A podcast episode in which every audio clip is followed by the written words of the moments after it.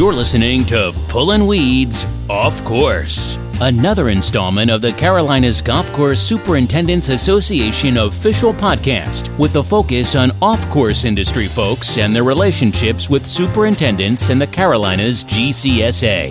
Mr. Andy Johnson with the fried egg. And you know, I can't play golf. I've gotten one, I feel like every round now that I've started listening to you. And uh, even Jim, I we, pointed, we played together the other day and I pointed that out. So we're also joined by Jim Huntoon. Jim, I'm going to let you lead this interview. Andy, um, congratulations on being the number one turf Twitter. How do you feel about that? Uh, it was it was a bit of a surprise, you know. I was uh, I, I think it, it's uh, I'm very honored. I have always identified with superintendents. I was an environmental science major in college, so I've uh, and I, you know, growing up working at a golf course, you know, you get to know your colleagues, and always was uh, friendly with our, our superintendent at Knollwood, Randy Waller. Shout out Randy Waller from back in the day at Knollwood uh, in Lake Forest. Uh, and uh, I mean, I think superintendents they're some of the best people in golf, and coming here, it, it's got definitely a distinctly different vibe than the PGA show um, you know, this this community is like kind of one big family. It is. It is. Um, you've got your new superintendent series. It's going now, sponsored by Toro. And uh, what are some of the things that uh, that you've learned from that, or what do you like about doing that?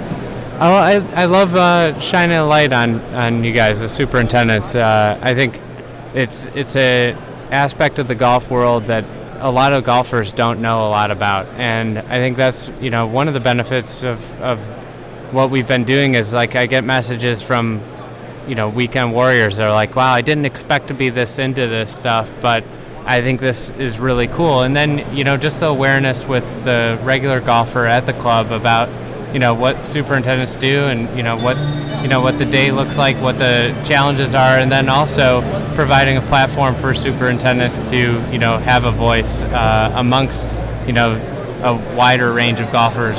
You know that's the that's the, the cool thing. I, I got a text you know I had Russ Myers on the podcast uh, and he, he called me like a couple days after the podcast and he's like how, how many people listen to this pod?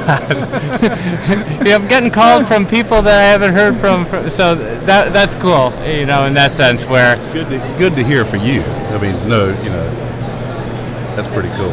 It, it is. It's cool for cool for guys. I mean, like that to me. I mean, two years ago, PGA Tour wouldn't even list the superintendent on their graphics at, at sites, and just I think that's the thing that I look at is like in terms of appreciation in the golf world, like superintendents, you guys are scientists. You know, most some of the most educated people in golf, and, and for a lot a lot of years, you know, a lot of people didn't really even like acknowledge that the superintendent at a golf course.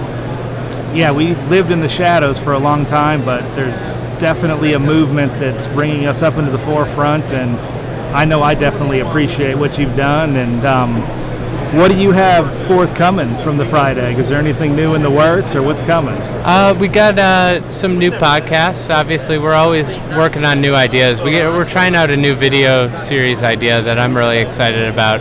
Um, I'm not going to talk about it because we got to see how it turns out before. You know, like everything, uh, version one is, is not what we're what we want to go out trot out there. But um, you know, we're just trying to continue to do really thoughtful stuff. That's we want to be we we don't want to be into mass production. We want to be into you know have the most thought provoking uh, content out there, and and so we're going to continue to do that. I you know I'm looking forward to learning more and more about what you guys do. I think that's that's a big thing for me, um, so that I can be even a better interviewer.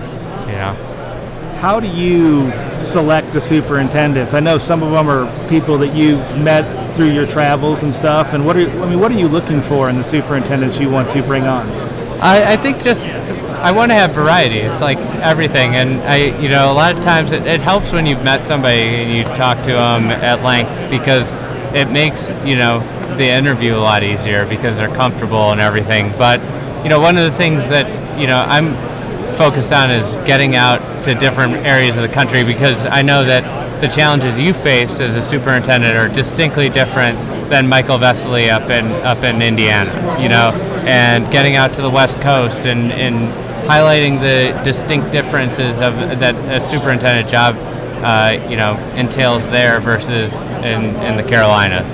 So I think that that's the big thing. Obviously, you know, people with good stories. That's really what it is. It's highlighting people.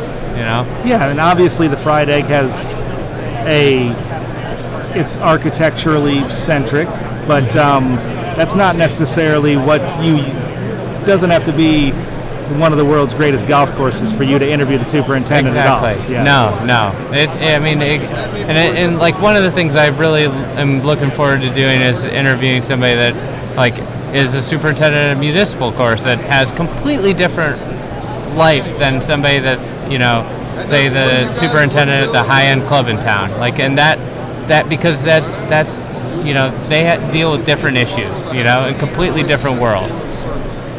Um, how did how did you get your start in the game? In golf? Yeah. Oh, I did. I, you know, I I grew up.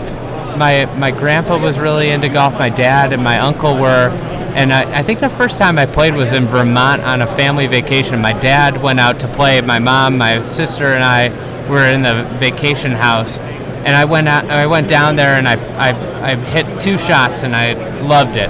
And uh, obviously, then Tiger Woods. I got my first set of clubs when I was 10. So it was 1996 when Tiger was winning USAMs, and, and you know that really kind of hooked me. And I grew up riding my bike to the Muni. Uh, grew up playing wiffle ball golf in my uh, in my front yard. Yeah. So Oh, yeah. you know, I, I had like my own little course. I'd play tree to tree. I hear you. Knuckles on that one, The, the pa- pavement was water. Yeah, a lot of us did that. Right. I actually got my start in the game in Vermont as well, playing with my grandfather. No Wow. way. At Basin Harbor Club.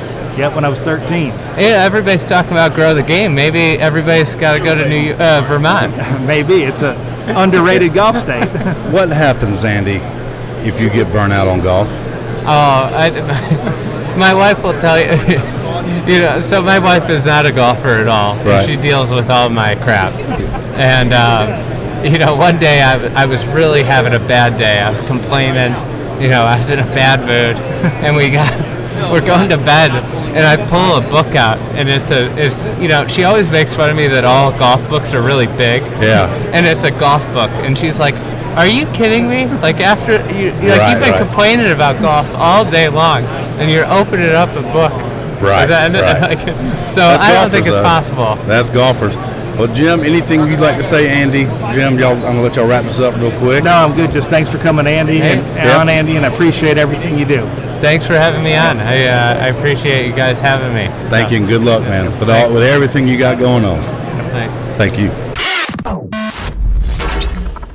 Thank you for listening to Pullin' Weeds Off Course. To join the Carolinas GCSA and become a member, visit carolinasgcsa.org or call 1 800 476 4272. Follow us on Twitter at Pullin underscore Weeds and on Facebook at Pullin Weeds Podcast.